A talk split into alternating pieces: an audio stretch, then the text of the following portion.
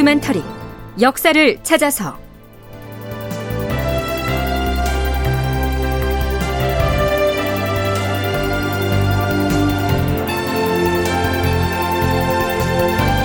제 982편 명나라군은 몇 명이나 남아야 하나?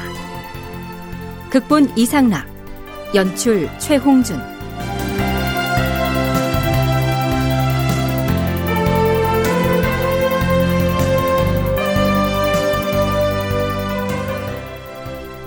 여러분 안녕하십니까? 역사를 찾아서의 김석환입니다.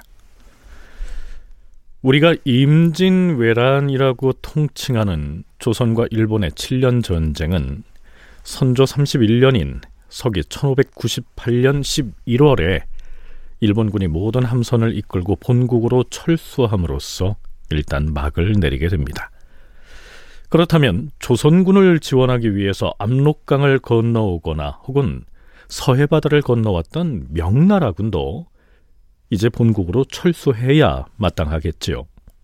하지만 결론부터 말하자면 명나라군이 조선에서 완전히 철수한 것은 전쟁이 끝나고 나서도 2년여가 지난 선조 33년 9월이었습니다. 왜 이렇게 지체됐을까요? 명나라군이 조선으로부터 완전히 물러나기까지 어떤 일들이 있었는지 이제부터 짚어보겠습니다.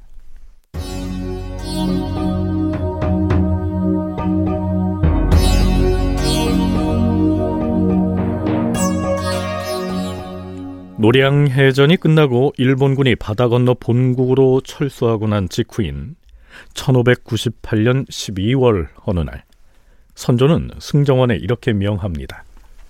중국군은 언제든 본국으로 돌아갈 것이다. 그런데 그들이 떠나버리고 나면 우리는 어떻게 나라를 방어할 것인가? 군졸의 수효가 얼마 안 될 뿐 아니라 무엇보다 무기가 태부족하다. 만일 또다시 외적이 쳐들어오면 병졸들에게 무엇을 가지고 적군을 막으라고 할 것인가? 다행히 지금은 명나라 군문이 우리나라를 떠나지 않고 남아있으니 무슨 계책이든 세워주도록 요청을 해야 할 것이다. 전하, 하오면 명나라 군문에게 무엇라 청하면 되겠사옵니까? 군문을 접대하고 있는 접반사와 상의를 해서 군문으로 하여금 중국 조정의 황제나 병부 상서에게 글을 올리도록 설득을 하게 하라. 군문이 황제께 글을 올린다면 어떤 내용으로?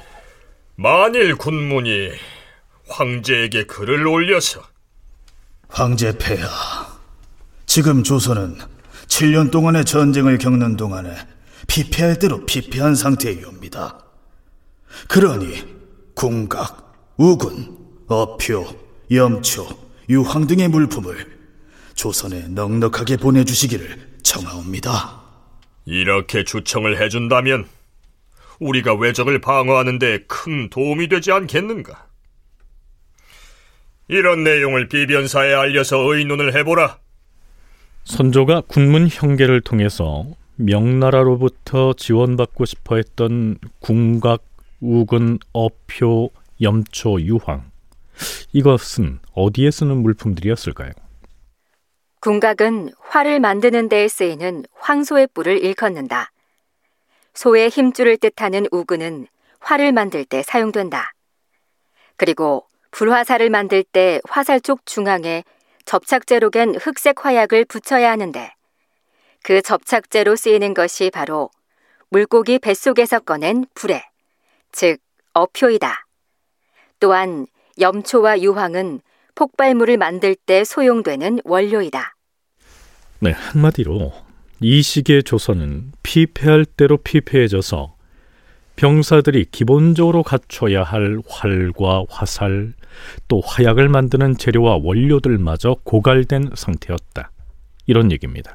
그러니 어떻게든 당장은 명나라 군을 돌아가지 못하도록 붙들어야 했겠죠.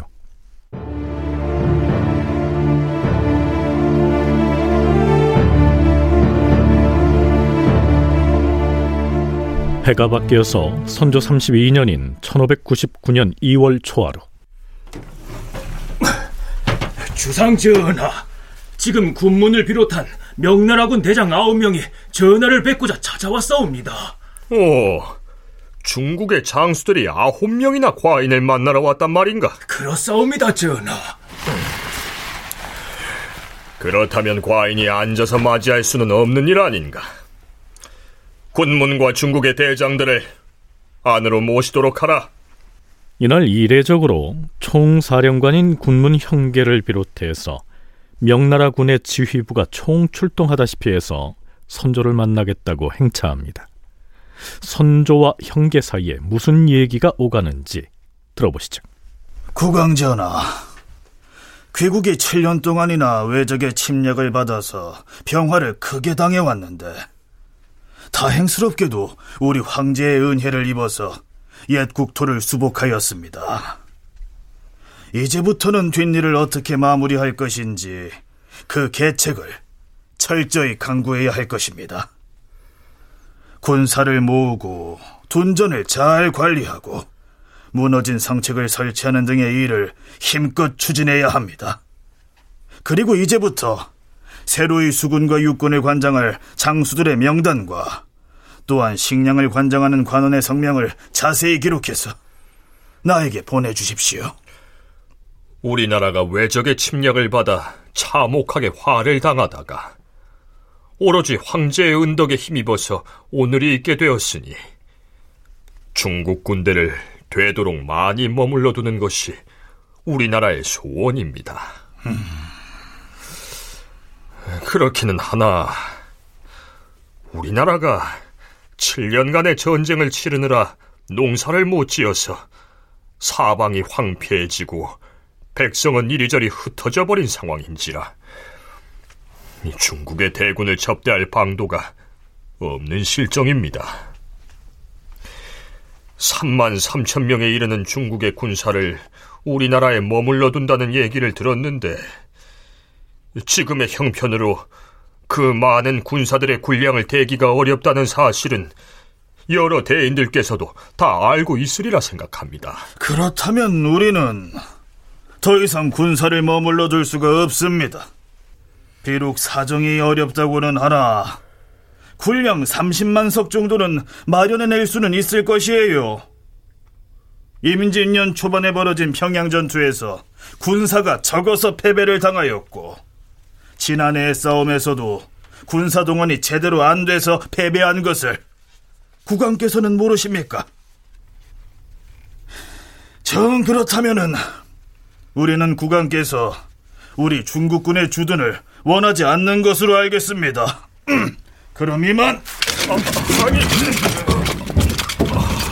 일본군의 재침을 우려할 수밖에 없는 선조로서는 명나라 군을 일부라도 붙잡아두긴 해야겠는데 그렇다고 해서 3만이 넘는 큰 규모의 군사가 잔류할 경우에는 군량 조달이 어렵다는 것이 문제였습니다. 서강대 기승범 교수의 얘기 들어보시죠.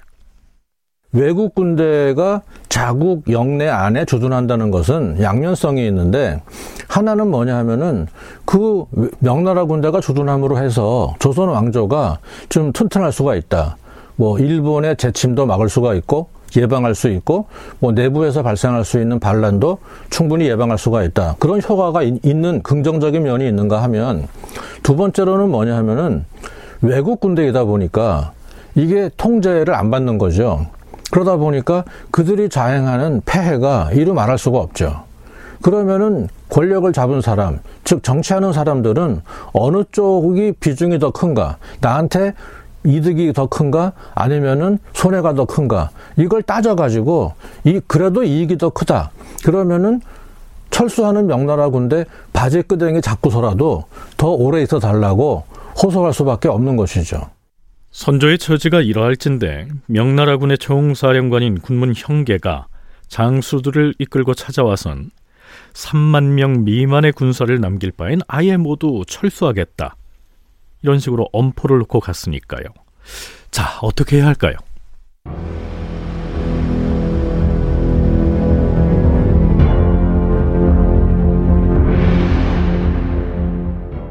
그 다음 날인 2월 초 이튿날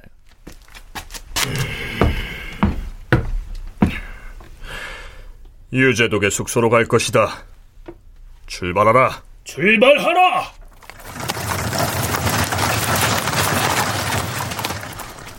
총사령관인 형계를 직접 상대해서 설득하기는 어렵다고 판단한 선조는 명나라군 내에서 만만찮은 영향력을 가지고 있던 주요 장수들을 개별로 만나서 직접 공략하기로 작전을 세웁니다. 그래서 1차로 제독 유정의 숙소로 찾아갑니다. 음, 어제 과인이 중국의 여러 대인들을 모시고 이야기를 나눈 것은 매우 다행한 일이었습니다. 대인들이 우리나라의 일을 10분 유념해 주시니 그저 감격스러울 따름입니다. 국왕 전하, 어제 군문을 비롯해서 여러 장수들이 군량 30만 석을 준비하라. 군사 3만을 머물러 두려고 한다. 이렇게들 얘기를 했는데 내가 처음 조선에 왔을 때는 조선 팔도에서 식량을 거출해서 5천 명의 군사를 먹였는데 뭐 그 정도는 어려움이 없었습니다. 그런데 군사가 3만이나 머무르면 식량을 이어대기가 쉽지 않을 것입니다. 그리 이해를 해주시니 고맙습니다. 우리나라가 보전된 것은 순전히 모두 대인의 공덕입니다. 대인께서 우리나라의 사정을 익히 알고 계시니 우리의 실정을 중국 조정에 주선하는 문제는 오직 대인만을 믿을 뿐입니다. 귀국의 재정이 이미 바닥이 나서 문무백관에게 지급할 급여마저 없다는 것을 내가 어찌 모르겠습니까? 중국 군사가 이곳에 많이 머무르는 것은 과인과 우리나라의 소원입니다. 허나 국토가 완전히 잔파되고 전답은 묵힌 지 오래되어서 잡초가 무성합니다. 평소에도 국토가 좁아서 세입이 17만 석에 지나지 않은데 이제는 10만 석에도 미치지 못합니다. 물론 우리나라는 중국 군사가 아니었다면 오늘날 나라를 보전할 수도 없었을 터인데 어찌 양식이 없다고 핑계를 대겠습니까마는 어쨌든 우리나라의 사정을 대인께서 다 알고 계시니 오직 대인만을 믿을 따름입니다. 예, 저는 이미 다 알고 있습니다.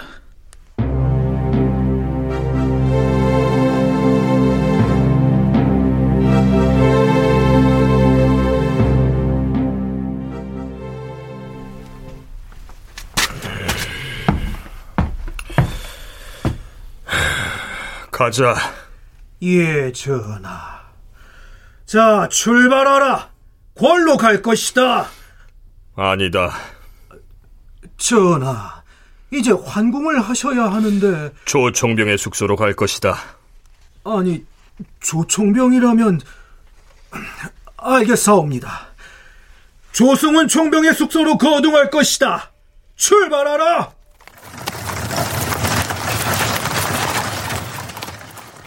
제독 유정을 만나고 온 선조는 그 길로 어가를 움직여서 조승훈의 숙소로 향합니다. 조승훈은 임진왜란 개전 초기에 섣불리 평양성 공격에 나섰다가 패한 뒤에 요동으로 도망을 쳤다가 문책을 당했는데요. 추후에 다시 조선으로 건너온 바로 그 인물이지요. 선조는 조승훈과 마주 앉아서도 우리나라가 오늘이 있게 된 것은 실로 대인의 공덕 때문입니다. 뭐 일단 이렇게 한껏 죽혀 세웁니다. 조승훈도 화답을 하지요. 그리 말씀하시니 고맙습니다. 조선과 요동은 이와 입술의 관계지요. 평양이 없으면 요동도 없을 것입니다. 임진년에 내가 군사가 적어서 외적에게 패했는데 그 때문에 탄핵을 받아서 중국에 들어갔다가 곧바로 다시 나왔습니다. 우리 중국의 다른 장수들은 겨우 2년여 동안 조선에 나와 있었으면서도 조선을 원망하고 괴로워들 하는데 나의 군사는 7년간이나 객지에 나와 있으니 그 고생이 어떻겠습니까? 대인의 공덕이 어찌 한량이 있겠습니까? 대인은 우리나라에 오랫동안 머물러 있었기에 사정을 자세히 아시겠지만 중국 군사 3만 명을 머물러 둔다면 양곡 30만 석을 준비하여야 하는데 그 많은 식량을 마련해낼 방도가 없는 실정입니다. 그런데 3만 명을 많다고 하십니까?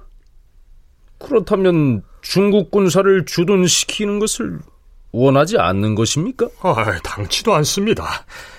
중국 군사를 많이 머물러 두는 것이 우리나라의 소원이지만 역량이 미치지 못하기 때문에 만령만 머물렀으면 합니다만 중국의 병사라고 누군들 부모와 처자가 없을 것이며 외국에 오랫동안 머무는 것을 누가 좋아하겠습니까?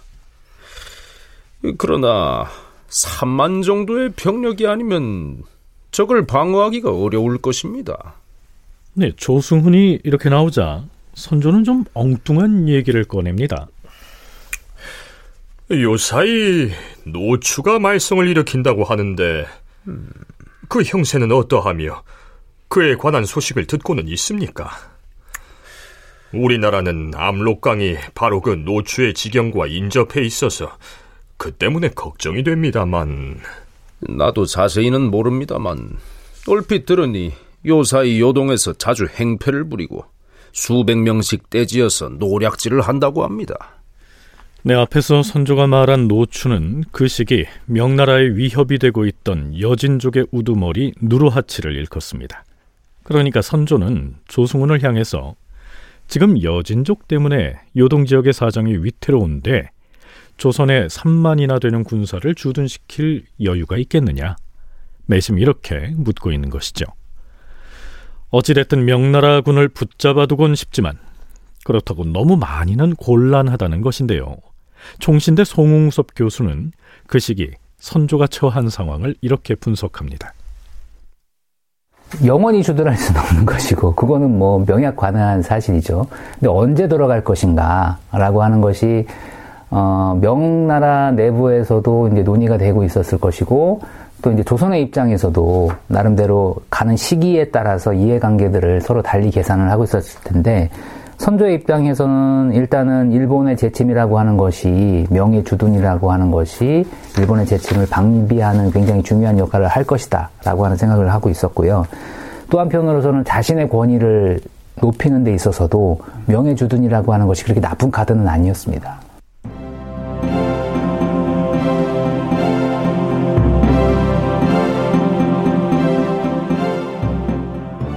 궁궐로 돌아간 선조는 삼정승을 비롯한 대신들과 육조의 판서들을 망라한 비변사 당상관들을 모두 불러 모아놓고 대책을 수기합니다.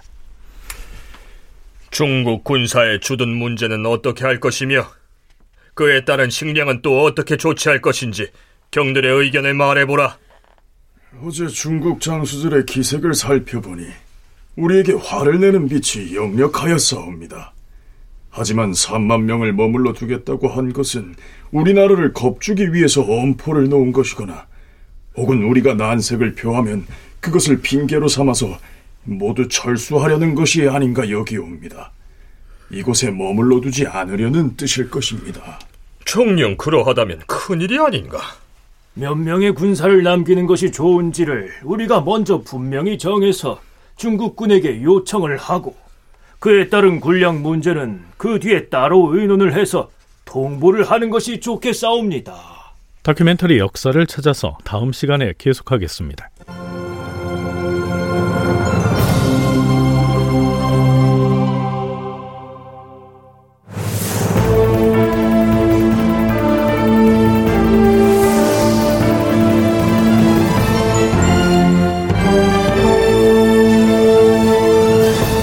다큐멘터리 역사를 찾아서 제 982편 명나라군은 몇 명이나 남아야 하나 이상락극본 최홍준 연출로 보내드렸습니다.